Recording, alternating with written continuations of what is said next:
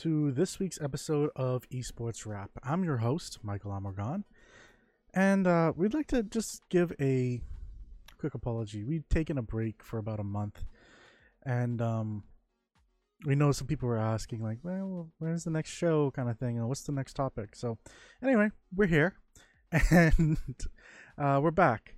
So, to kick things off, last time we had a serious conversation. It was Hey Paladin Knight. Um, it was actually, I think, the episode before our we uh, took a break because I know our last episode was talking about a tournament that was supposed to happen but didn't. Um, and the one before that, if I remember correctly, was about contracts. Now, I could be wrong with that one, but today we're going to be talking about tournament payouts and prizes and things along that line. And this is something that's a topic that I've chosen mainly because of two real reasons. One, something that I saw at a local tournament that happened where I live. And two, well, if you haven't seen it already, there's a kid who played Fortnite and got $3 million for winning first place. So we're going to be talking about esports, tournaments, and payouts, along with what that essentially means from the beginning to now. And I want to just give a this is going to be a little bit of a history mesh, um, lesson, just a little bit. Mainly because, well, we have to go back a few decades to really get to the heart and soul of where esports really started from. And this was back in 1970, uh, 72. Now, a lot of people say that the first major tournament actually happened in, uh, well, that was the Space Invaders World, well, Championships. Now, that one's a little bit here or there because there was actually another one that happened before that, which is recognized as the first real uh, esports tournament, though it wasn't as big. And that one was in October two, sorry, 1972, at Stanford University, and people competed over a game called Space War. Very close an idea to uh, Invaders, uh, Space Invaders. Now that one, that was mainly just students but it was still probably the first tournament that really happened. Move forward a few years, you have Space Invaders, which had 10,000 participants who came together and played. And this was something that kind of made gaming, in a sense, a uh, an understandable hobby for some. Like this was the first step in that real direction. Now, I want to make mention of this because, sure, if we take a look from Space War, and let's actually take a look. Space War Tournament 2000. Sorry. Tournament for 1972 and take a look at the prize.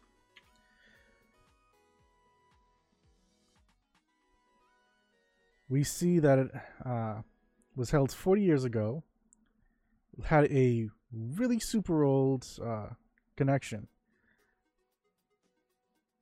Ooh. But you don't really see any prizes for it. Like, there's nothing, they don't really say that much about it. As time came, though, to really draw in crowds, prizes became the thing. And you know, that's that's even to today's date, that's how video games don't give you any money. We're gonna get to that because for a while they didn't. Um, and this is even like the top tier ones, and if they did, it was only for first place kind of thing. Sometimes. So if we take, let me just make sure before I move on. Okay, so for that first tournament, it was a subscription to the Rolling Stone magazine for the winning prize. That was for the 1972 tournament. I know I read that already, but I somehow forgot that. Um, right. So then in 1980, when the Space Invaders Championship came out, which had 10,000 people, you know, they had to up the ante a little bit. And for that one, the prize is actually ranged a little bit because uh, so the person who actually won it didn't actually want to win it. They wanted to become second place. But fifth place was a $50 gift certificate. Uh, fourth place was $100 worth of stuff and a video game collection. Uh, sorry, I think third place was the video, uh, video game collection. They wanted the Atari 800 computer, which was second place.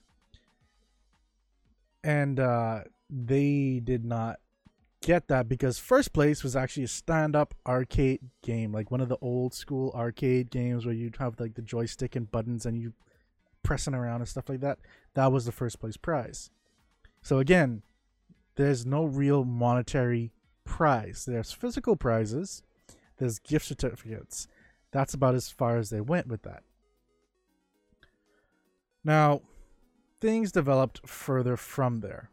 Uh, if we take a look at Nintendo World Championships, which started f- around that 1990 time, uh, I think their first prize was actually the finalists won a trophy, $125 in cash, and a trip to for two to the World Finals at Universal Studios Hollywood in Los Angeles, California. The runners up won a Nintendo Power Pad and a Game Boy. Now, $250 might not sound like much for such a well known brand having their own tournament. But in today's uh, day and age, I did a little bit of conversion and turns out that that $250 is now ranging anywhere from between $434 to 830 I mean sorry, $863 for 2018. Um, I got that from measuringworth.com. You can take a look at there, do your own checks, and you know you can verify what I say. Uh,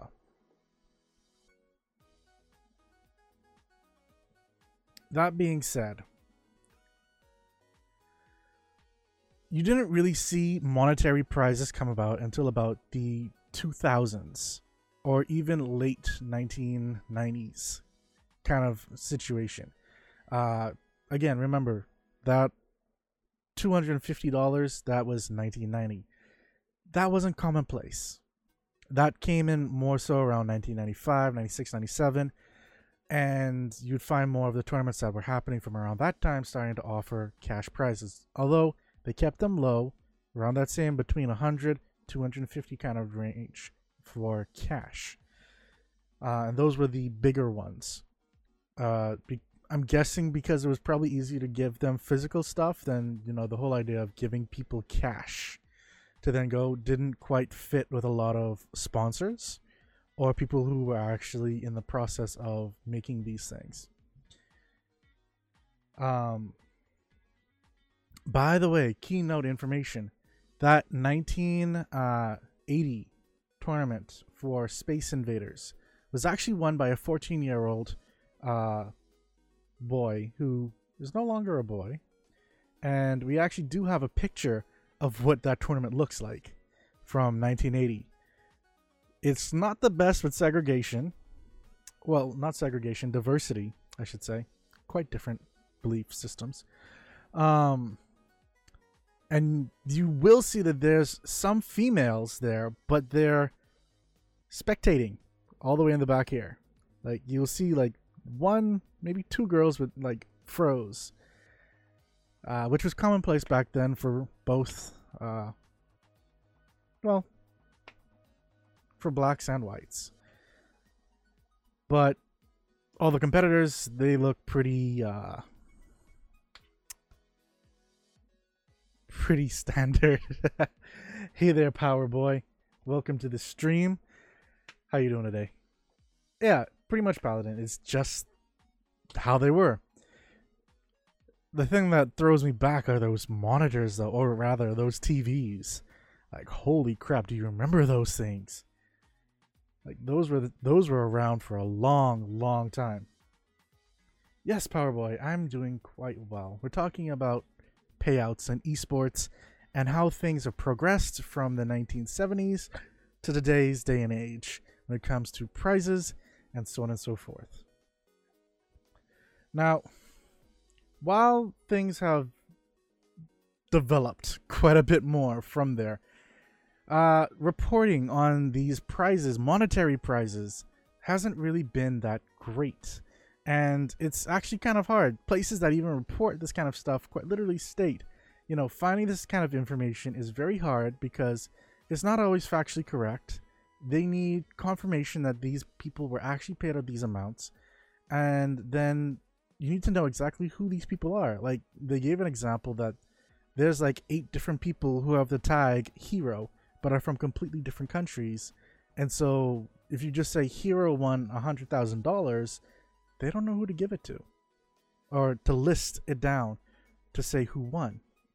And one of the best places that I actually like to get um, my information from is actually esports league um, sorry esportsearnings.com which has a lot of very very good information when it comes to this kind of stuff.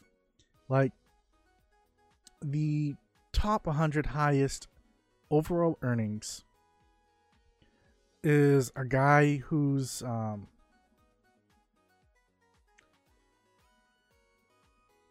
who plays Dota 2 and he's from Germany. His name is Kuro Takhasomi, um, but he goes by KuroKy and he's been in over he's been in 99 tournaments has won a grand total from all of those of about four thousand two hundred and thirty-five four hundred and uh, fifty-three dollars and fifty-five cents. But his information only really goes back as far as 2008. And that's how far back a lot of people's own go. And for that one, he only won $123.34. That progressively became more and more. Uh, the next tournament he did, $600. Uh, if you combine the next four that he did, which was in 2012, that came up to a total of about 1,129. Oh, you're in Portugal. Cool. Well, I'm right now. I'm in the Bahamas, but um, that that's cool, man. How's it over there? 2013, he went into 18 tournaments, came up with $156,000, 581 sorry, 500 $156,581 um, dollars. 2014, just a little bit more than that. 2015, over 300,000. Uh, 2016, just a little bit more than that. 2017 is where he made the most out of 14 tournaments, gaining over $2 million. And then from there, he went back into the hundreds of thousands with 600, almost 650,000, almost. And then 106,500 for this year, which the year's not over.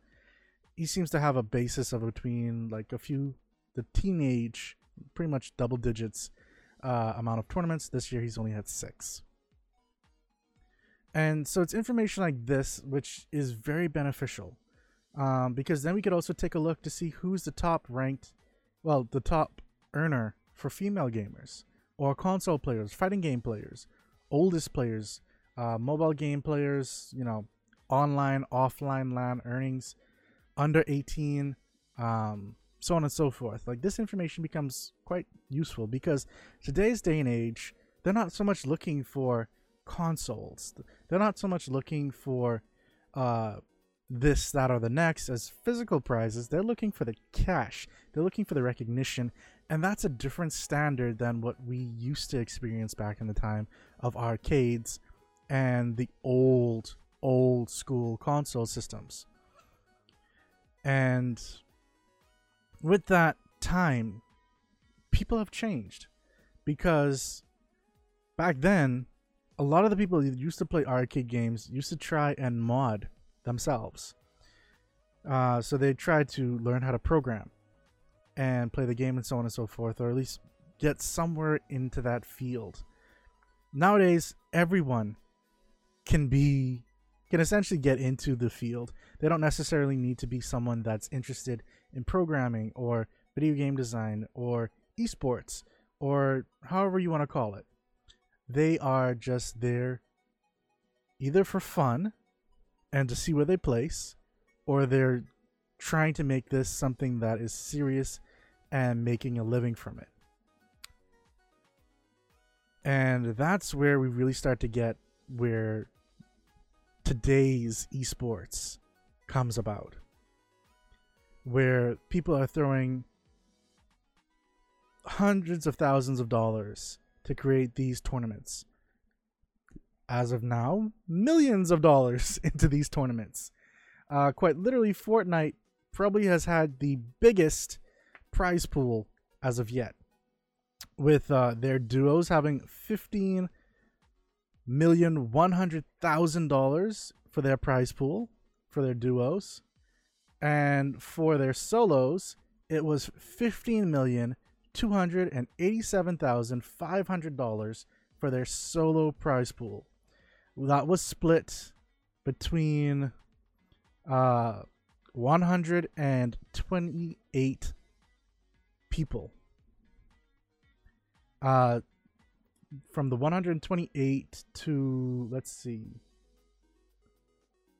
the 21st place all of them got $50,000 for placing for placing And the top 128 that is insane that's more than what some people make in a year but that's what the whole thing is about making sure that people can actually make a living from this kind of thing. I see Paladin Knights throw, um, putting some stuff in the chat. He says that, which is also why Nintendo's not supporting their scene makes them the worst for esports items at the E3 tourney for Smash. And IIRC qualifiers also got paid money. Right, so that's that's what I'm talking about. Um, Nintendo's always been a little weird with their esports scene, um, even from the time of Tetris and stuff like that. But that's Nintendo. Like, I'm not sure when they really take their esports scene serious. Uh, I know they portrayed it with the Switch very, very early on, but that never seemed to really came to fruition until like more recently when they were starting to do the Splatoon stuff.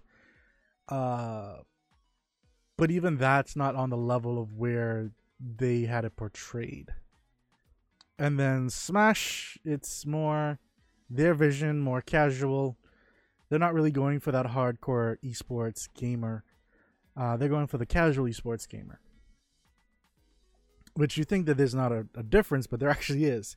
There's just the people that will go to a LAN event or a local uh, area event and just play against people that they know versus those that'll actually travel for it and actually like go and train and stuff like that. That's the difference between a casual esports gamer and a hardcore esports gamer. Um, Paladin says Nintendo knows that they aren't supporting the scene apparently and wanted to grow on its own. Rip Arms never had a chance. I feel for Arms. I really do. Like that was a really good game. I enjoyed that one, and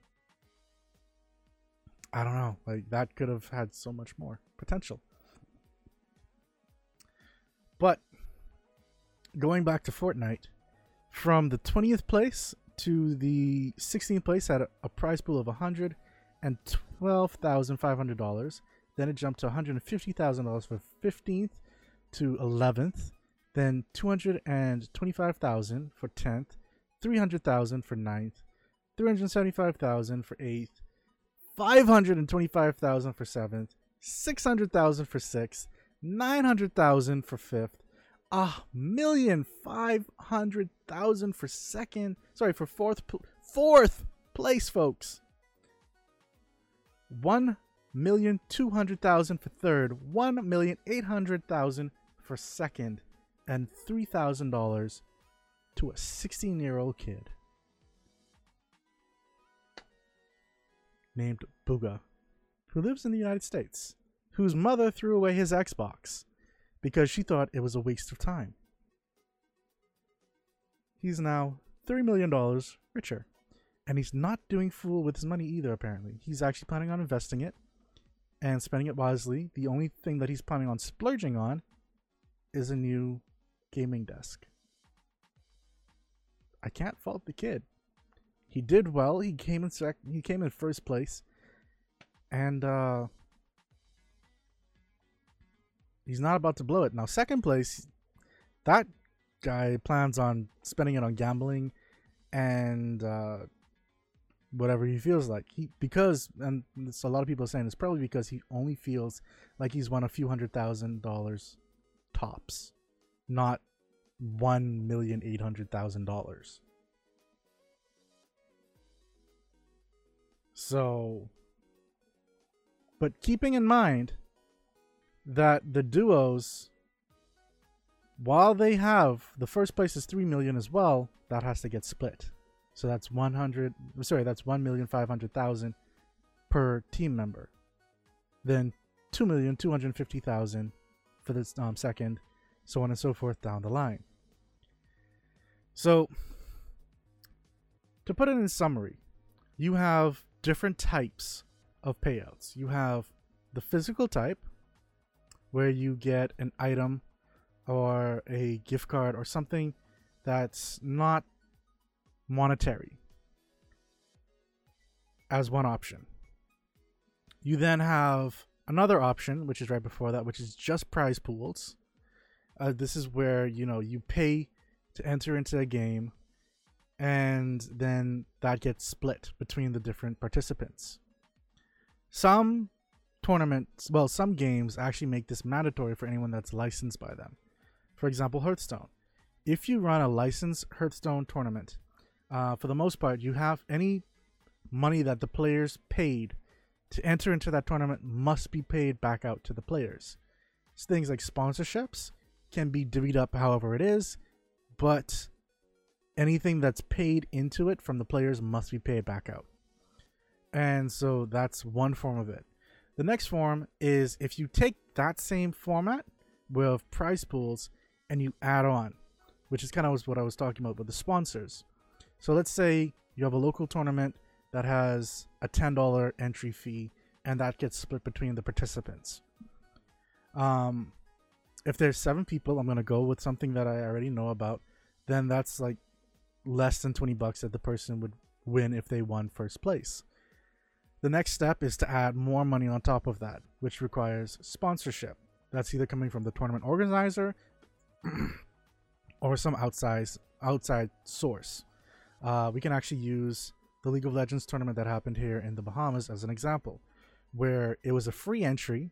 The very first tournament was free, and we had a sponsor for that for over for a hundred dollars, and then another sponsor uh, took it up to one hundred twenty-five dollars to make sure that everyone was able to get a clean split with the codes uh, for Riot Points. So that is a sponsored, non-monetary value uh, prize because you're not actually getting cash, but you're getting something that's that you would have paid for with cash, which is the Riot Points. Now, then you move over to things that are more sponsorship only. And that's where you come into the things like Fortnite, League of Legends, uh, like the official tournaments for these kind of things, where, you know, they actually, these tournament organizers lobby and they, they go out for sponsors and this, that, and the next, and advertisers and like spend a lot of time and effort trying to get this money so that they can then give out to people and make this tournament big. And that's where things start to get a little hazy because then they can range anywhere from a thousand dollars. Actually they can range from just a few hundred dollars. Uh all the way up to as we can see now a few million and honestly overall like i would say that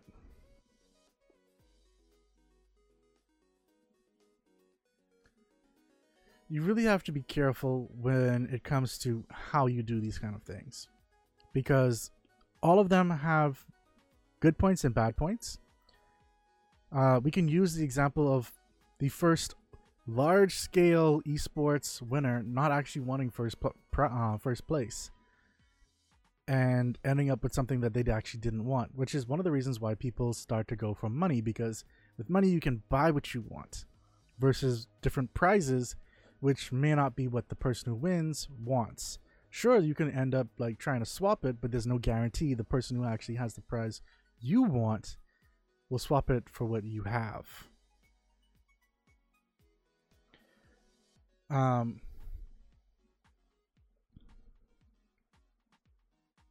but yeah, folks, that's essentially the history of uh, esports payments in a little bit of a nutshell, right there.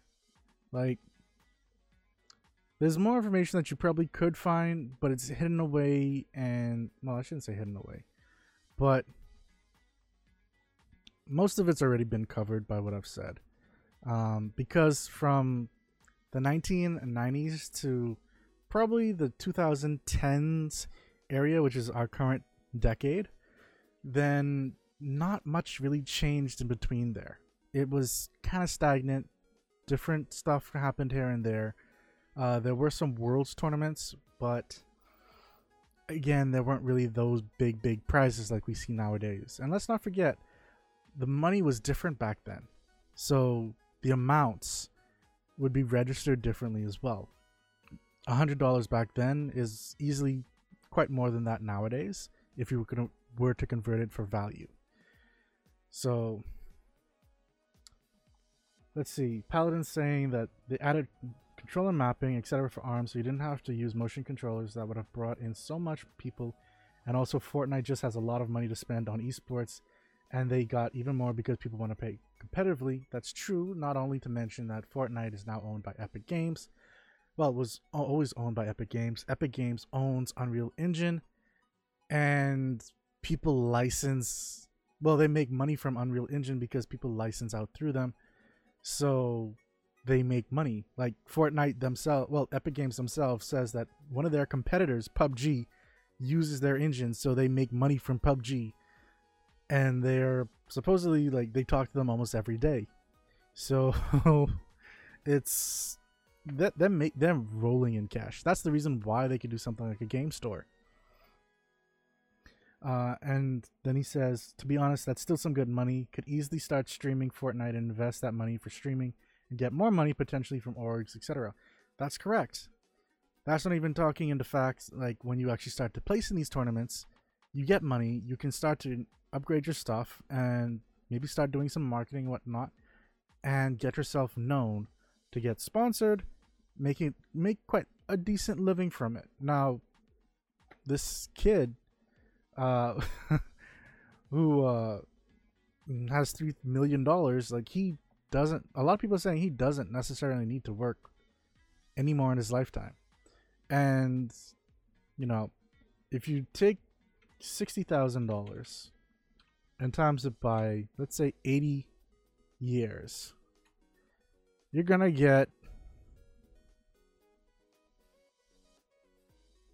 four million eight hundred dollars. So, if this kid manages, okay, we can even subtract that because let's say a lot of people don't actually live to uh, eighty, but he's now sixteen, so that makes it so sixty-four.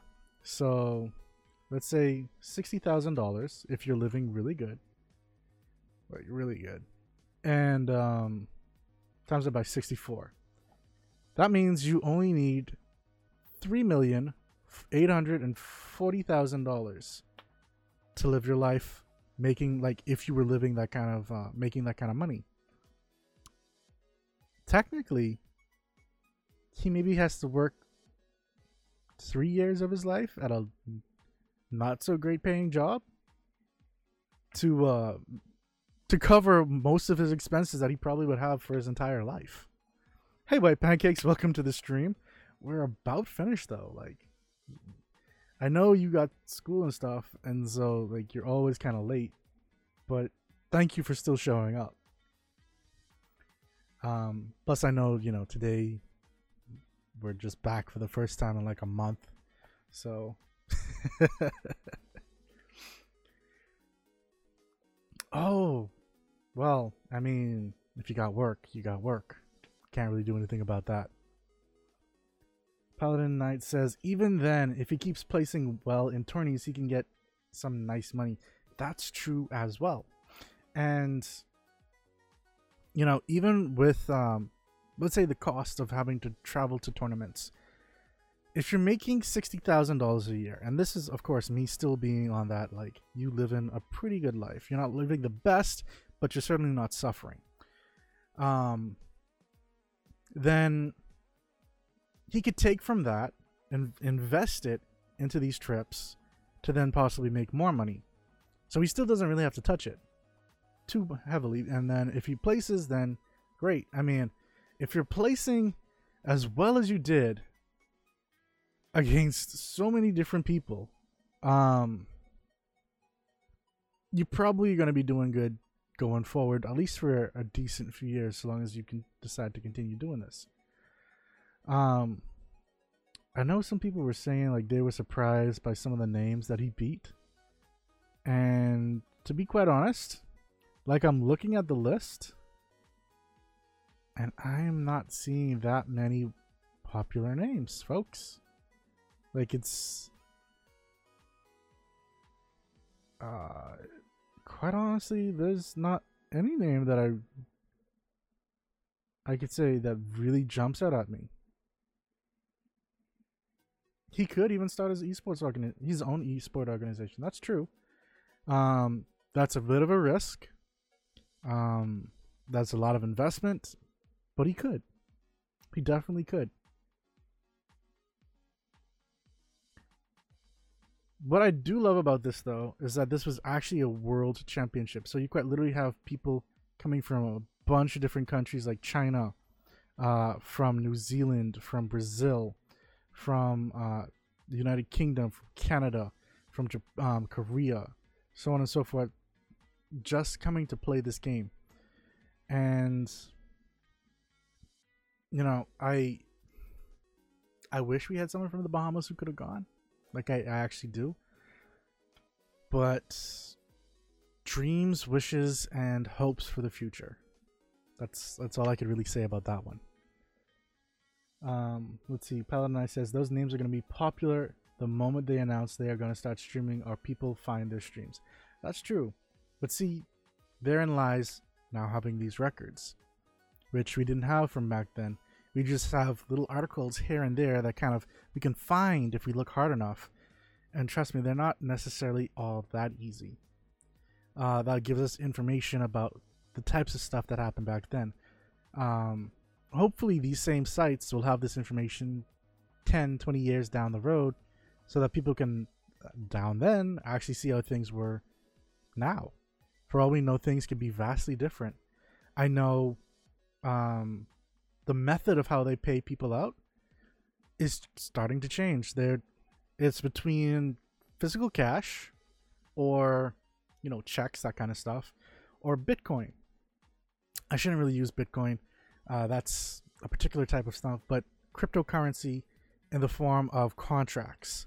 So that if you place for first, second, third, fourth, fifth, then there's a contract that's a crypt that's cryptologically signed um, to say, okay, well, this person satisfied this particular quest, and so they get this goal, and which is you know this reward, so they get this amount of money, that kind of thing, and then that's a ledger system for that kind of stuff, and then they can either get paid out, and they can then take that information to verify that they um, are supposed to get paid out for this amount, or they get it in cryptocurrency, which they can then use to buy stuff. But cryptocurrency hasn't really taken off so I while I know that there were some tournaments that really tried to push that, I know that there are a number of people that are really well, a number of groups that have not gone that way. Like the majority of groups still have not gone that way and still prefer paying their uh, players in cash.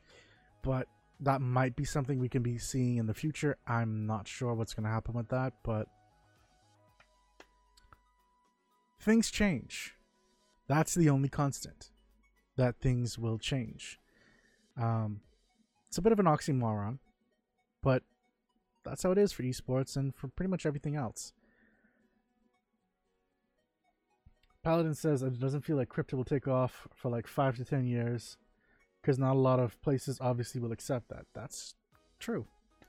So we'll have to see. We will have to see. Um, as more countries start to take on cryptocurrency, that might become something more vi- viable. Um, take a look for something like that in our sister show, More Tech. In the near, hopefully near future, we'll be talking about some government cryptocurrencies with some very important people. But that's for another episode, and that's it for a different show. But for this show, Esports Wrap, I'd like to thank everyone who decided to stop in and be a part of the conversation. And um, don't forget, folks, Esports Wrap is every Tuesday at 6 p.m. Eastern Standard Time. Our sister show, More Tech, is on Thursdays at 6 p.m. Eastern Standard Time. And if you want to be a part of the More Cookies Discord, the link is below the video. Uh, if you're on YouTube, Twitch, or uh, if you're on watching on Twitter, then you know take a look over on the Twitter handle. Um, if you want to become a part of the Bahamas Gamers and Otaku Discord, which is something that we're developing, has close to 500 Bahamians inside of it. Uh, we'll be posting something up with that down below as well. And uh, or just go to bit.ly, B-I-T dot L-Y slash BGO underscore 242. And until next time, folks, this is More Cookies, your host, Michael Amargon. Take care.